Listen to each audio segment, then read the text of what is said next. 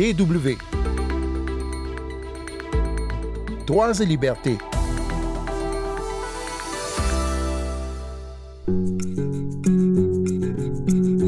Les 29 et 30 juin se tient le sommet européen qui doit entériner notamment la réforme de la politique migratoire de l'Union européenne, c'est-à-dire les règles qui régissent l'accueil des personnes migrantes en Europe.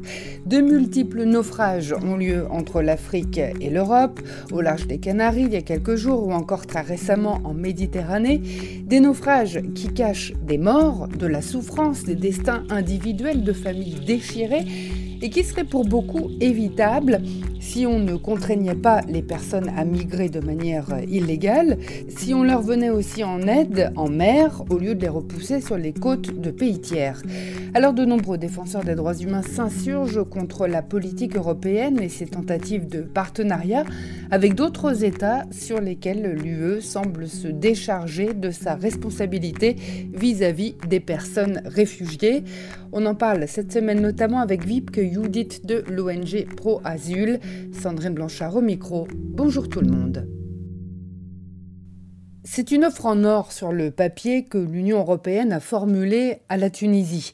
Un paquet de 900 millions d'euros si le pays parvient à se mettre d'accord avec le FMI sur des réformes, plus 150 millions d'aides budgétaires immédiates et encore une enveloppe de 105 millions supplémentaires pour la surveillance des frontières et la lutte contre les passeurs.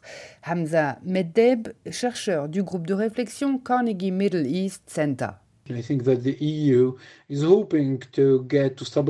Je pense que l'Union européenne espère stabiliser la situation en Tunisie en lui évitant un défaut de paiement de sa dette.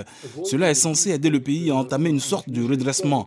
La majeure partie de cette aide n'ira pas à la population tunisienne. Elle reviendra à un État qui a un énorme besoin de soutien financier.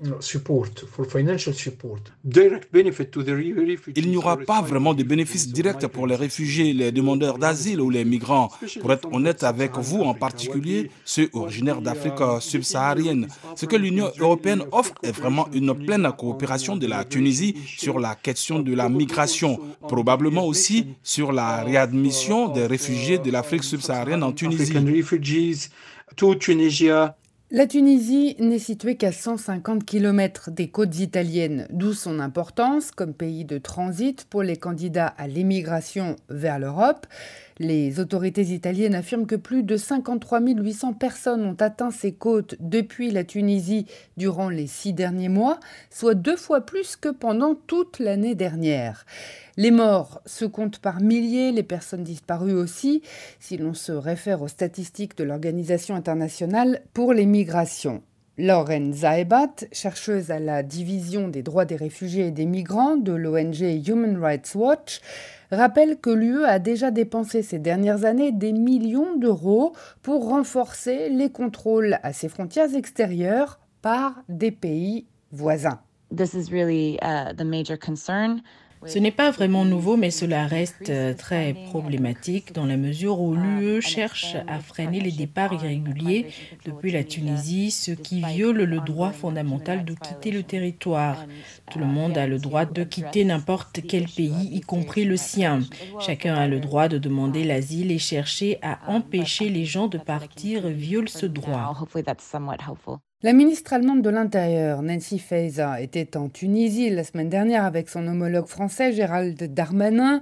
Là encore, la France et l'Allemagne promettent de verser près de 26 millions d'euros à la Tunisie pour lui permettre de mieux combattre l'immigration irrégulière.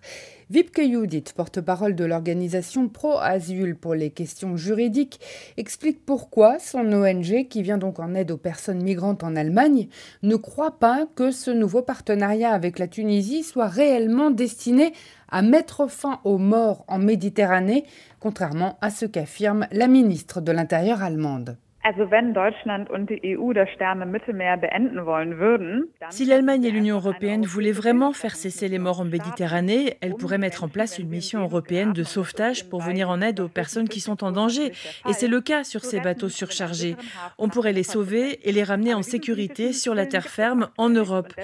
Mais il n'y a pas cette volonté politique. C'est pourquoi ils cherchent des pays tiers comme la Tunisie ou la Libye qu'ils payent pour que ces États retiennent les réfugiés. Donc pour vous, il s'agit en fait pour l'Union européenne et, l'Allemagne notamment de, de se débarrasser, entre guillemets, de ce, devoir de, protection et d'aide envers euh, les personnes qui tentent euh, la traversée de la Méditerranée On voit qu'on se concentre sur la Méditerranée pour stopper la migration, sans doute en renforçant les gardes-côtes tunisiens ou en donnant de l'argent pour que les frontières soient fermées plus hermétiquement. Et on assiste à un allongement de la liste des pays tiers considérés comme sûrs par l'UE, en direction desquels les Européens peuvent ensuite procéder à des expulsions. Le risque, c'est que l'UE se retire de plus en plus de la protection des personnes réfugiées et qu'elle instrumentalise à cette fin des États tiers. Ce danger est réel. Et il y a aussi la possibilité de déclarer seulement certaines zones comme sûres dans les pays tiers.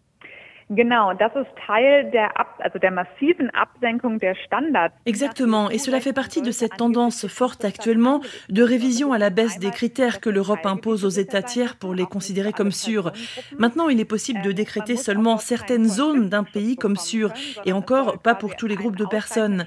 Les États ne sont plus obligés d'y garantir une protection entière des réfugiés, il suffit de proposer une protection relative qui est bien loin de celle due aux personnes qui bénéficient du statut officiel de réfugiés. On leur fournit une assistance minimale. Elles n'obtiennent même pas de véritable droit de séjour. Cela peut être dangereux pour les personnes concernées qui ne sont pas vraiment protégées. Et bien évidemment, ces personnes ne voudront pas rester dans ces pays et tenteront de saisir la moindre occasion de reprendre des routes devenues encore plus dangereuses pour chercher protection en Europe. Et puis une autre préoccupation de taille, ce sont les répercussions des nouvelles règles d'asile sur les mineurs qui migrent avec leur famille ou non accompagnés. Vipke Judith de ProAsyl. Nous surveillons particulièrement la situation des enfants et le problème, c'est que les nouvelles règles de demande d'asile prévoient un internement le temps que soit traité le dossier. Les mineurs seront alors enfermés avec leur famille. Les enfants qui attendent la réponse à leur demande d'asile derrière des fils barbelés, ça existe déjà en Europe, mais il y en aura de plus en plus. Et il ne s'agit là que d'un groupe qui a un besoin particulier de protection. Il y a aussi les personnes atteintes de handicap, les personnes traumatisées, les femmes et les hommes qui ont subi des violences sexuelles. Or, ces conditions ne permettent pas de leur fournir l'aide dont ils ont besoin et qui leur permettrait justement d'avoir plus de chances d'obtenir l'asile en se stabilisant.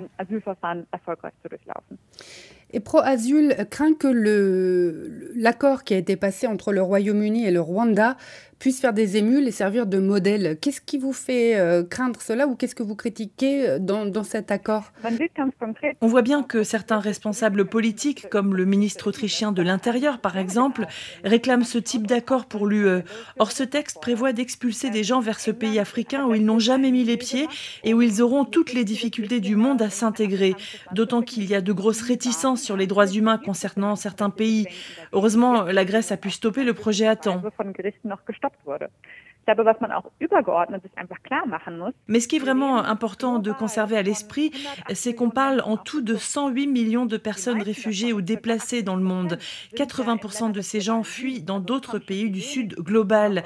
Une portion infime d'entre eux tentent de se rendre en Europe, et encore moins dans un pays comme le Royaume-Uni. Alors comment expliquer que ces pays si riches en comparaison ne veuillent pas relever ce défi de l'accueil et préfèrent rejeter cette responsabilité sur des pays plus faibles économiquement simplement parce que les pays riches ne veulent pas définir une politique plus humaine d'accueil des réfugiés. Ces accords comme celui passé avec le Rwanda ou ceux de l'UE avec des pays tiers vont conduire à un affaiblissement de la protection des personnes réfugiées dans le monde. Car pourquoi voulez-vous que des pays comme le Congo ou le Burundi protègent toujours plus de réfugiés si même l'UE ne le fait pas? Euh, Vous parliez de, de politique d'accueil humaine. Qu'est-ce que c'est pour vous ou qu'est-ce que ce serait qu'une politique plus humaine?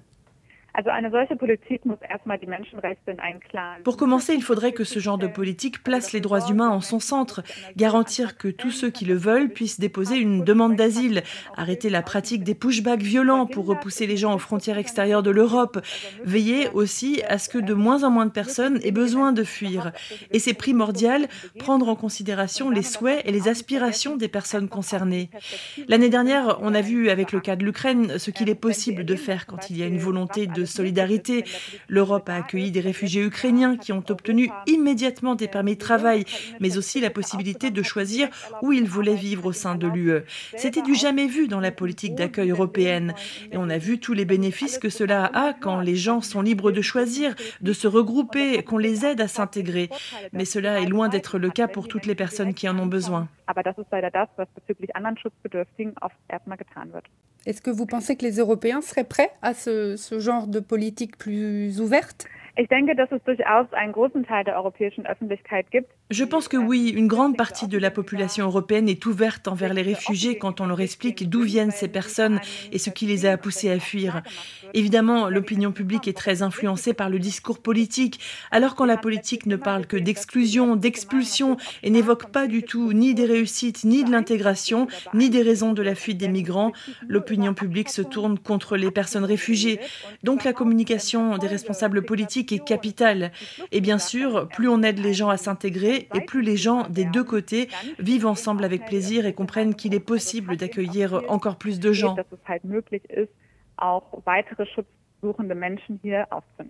Wiebke Judith, merci beaucoup. Vielen Dank. Tschüss.